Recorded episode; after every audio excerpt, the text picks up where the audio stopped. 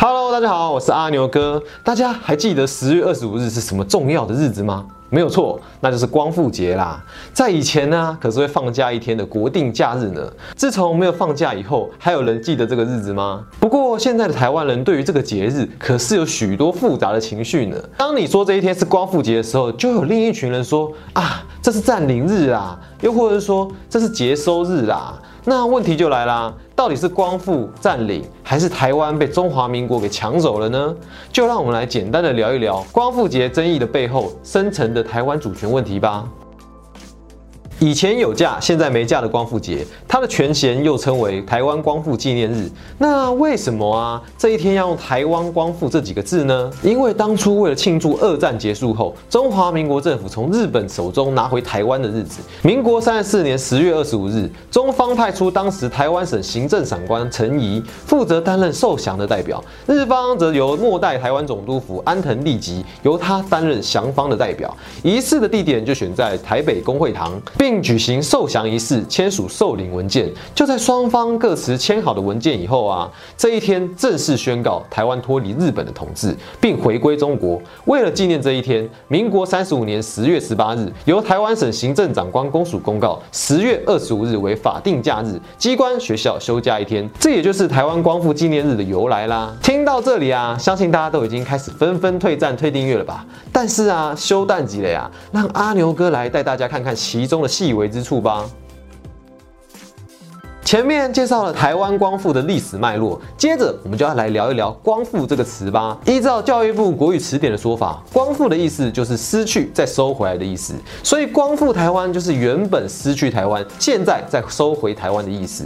那有趣的地方就来啦，中华民国直到一九一一年武昌起义后才出现，一九一二年才正式开国。但是台湾在一八九五年马关条约签署以后，就是日本的领土了。中华民国一秒钟都没有失。去过台湾啊，那怎么会叫做光复呢？接着我们就要来聊一聊道统这个概念了。在之前唱国歌的那一集啊，就有提到国族主义的这个概念，是借由共同的语言、文化、历史，让人民建立相同的背景的认同感。在清朝末年，国家面对列强的入侵，人民为了抵抗外敌，逐渐凝聚出中华民族这个国族主义的概念，并借由着汉代司马迁《史记》以来帝王的继承顺序，说明中华民族作为一个国家的道统，建构出中国的。国史，也就是中国史所教的内容啦。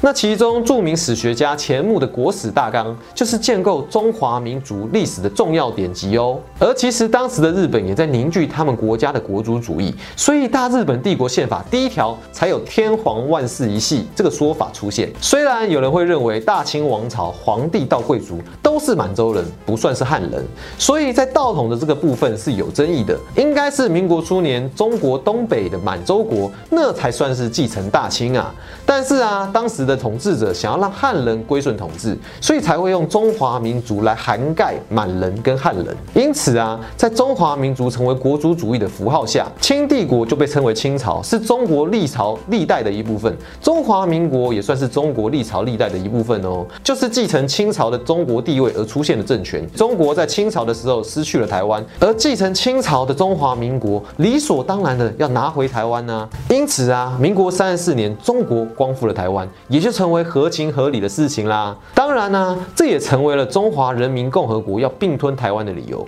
因为他们宣称呢，他们是继承了中华民国。虽然呢，中华民国实际上还存在着啦，要不然我们的身份证上面写的又是什么呢？另外有一个点还挺值得讨论的，就是日系的部分啊。对于历史稍微有一点了解的人就知道，日本其实早在八月十五日就宣布无条件投降了。那到底为什么要拖到十月二十五日才算是光复呢？因为盟军虽然在九月二日发布一般命令第一号。但是啊，最后在一九四五年十月二十五日举办台湾台北公会堂受降典礼，而一般命令第一号这个命令啊，是由当时的盟军最高统帅麦克阿瑟在整个日本的受降仪式上宣布的，再由日本政府对所有的日军发布的军事命令，正式决定当时日本本土以及各个殖民地的接收方式。所以啊，这边要注意的是，麦克阿瑟可不是代表美国接受日本投降哦，而是代表盟军接受日本投降。一依照一般命令第一号的记载啊，当时的日本是对美国、中华民国、英国以及苏联投降，针对台湾的部分呢，则是指明要对蒋介石投降。而除了台湾以外啊。越南北部也是要跟蒋介石投降的，其他地方则有各自受降的代表。也因此啊，在受降典礼当天的照片上面，就会看到四面国家的国旗，也就是前面提到的美国、中华民国、英国还有苏联。这个受降典礼啊，也并非是台湾回归中国的仪式哦，只是以蒋介石为首的代表，代表盟军接受日本投降，并管理占领区而已。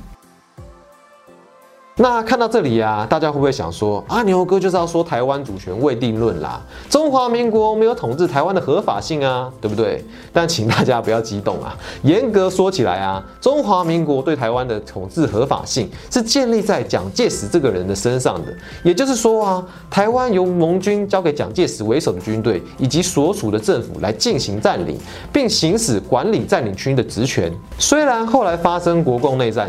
蒋介石的军队败逃到台湾来。但这并不影响中华民国代表盟军在台湾行使的军事占领权。哦，更加上当时的中华民国还是联合国的一员。呢，因此可以说啊，台湾就是联合国委托给蒋介石托管的占领区，因此蒋介石所领导的中华民国政府在联合国的许可下拥有治理台湾的权利，也因此啊，一九五一年的旧金山合约，日本宣布放弃对台湾、澎湖等岛屿的一切权利，虽然我国跟中共都没有。签字啊，但因为啊，联合国还有一般命令第一号在前，所以不影响蒋介石政府对于台湾的管理权。也因此啊，可以知道，其实台湾的主权是归属于盟军的，但是蒋介石基于盟军的授权，而有继续管理台湾的权利。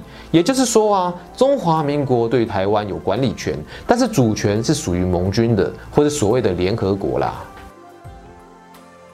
所以，依照前面的逻辑以及故事，也就可以很明白，为什么联合国的二七五八号决议文要恢复中华人民共和国的中国代表权时，会说立即把蒋介石的代表从他在联合国组织及其所属一切机构中所非法占据的席次上驱逐出去。这样子的说法了。虽然呢，他被说有非法的歧视，但其实啊，还有一个合法的位置哦，那就是要给蒋介石为首的政府。那看来应该就是自一九四五年以来，盟军赋予蒋介石托管的台湾占领区的权利了吧？简单来说啊，虽然蒋介石为首的政府失去了中国的代表权，但这也并不代表这个政府也失去了联合国托管台湾占领区的权利哦。而这个政府就是中华民国，或是美国在台湾关系法所说的台湾统治当局。所以啊，只要中共对台湾动武，也就是对联合国拥有的主权的领土发动攻击哦。讲的难听一点呢，就是至少得得罪受到一般命令第一号影响的美国、俄国以及英国，还有自主中华民国了。所以大家可以想一想看啊，哇，这一打起来啊，大概跟世界大战没有什么两样了吧？那听完了今天节目以后啊，不知道你是更认同今天是光复节还是占领日了呢？不管呢，你认为这一天是光复节还是占领日啊？除了反映现在的台湾人国家认同的复杂性啊，这次我们也借由着受降仪式的历程，跟大家简单的介绍了一下中国国族主义的形成，以及二次世界大战以后联合国、中华民国与台湾之间的隶属关系。不知道大家对于自己身处的土地以及文化，还有周遭的国际关系，有没有更？了解一些了呢。顺带一提啊，十月二十五日，同时也是古林头大战的纪念日，也是中华民国失去中国代表权的日子。那或许啊，这个日子对于中华民国台湾来说，真的是一个值得探讨国家主权相关争议的日子呢。那么最后，阿牛哥想要问大家几个问题：一，你认为十月二十五号的光复节到底是光复日还是占领日呢？那又为什么呢？二，你支持台湾主权未定论吗？那又为什么呢？三，你认为中华民国统治下的台湾呢，未来的国家主权会怎么样定位呢？欢迎你分享、留言、按赞、订阅，并且开启小铃铛，一起透过我的学习笔记，成为一个更健全的公民吧！一起成为一个 Batman。如果我是满洲人，或是我是蒙古人，我所继承的新的国号国家才叫道统，这是用民族主义的角度切入。可是。今天我宣称中华民国对金朝有道统这件事情是蛮有争议的，就是他的道统不是血统上的道统，以前的道统应该是，比如说天子继承下来，他自愿禅让给你，所以你才继承了道统。但是现在的中华民国是不逼溥仪退位嘛？人家就是有那贵族血统，那才叫道统啊，所以那个满洲国才能说我是大清的继承者。以现代的国家的概念来说，国人民才是国家的主人啊。以前的道统是以血统或是真的是他的后代去做一个朝代的继承，但是后来就是因为世界的民主放浪潮下，所以现在道统才是说啊，可能以人民的意志为主。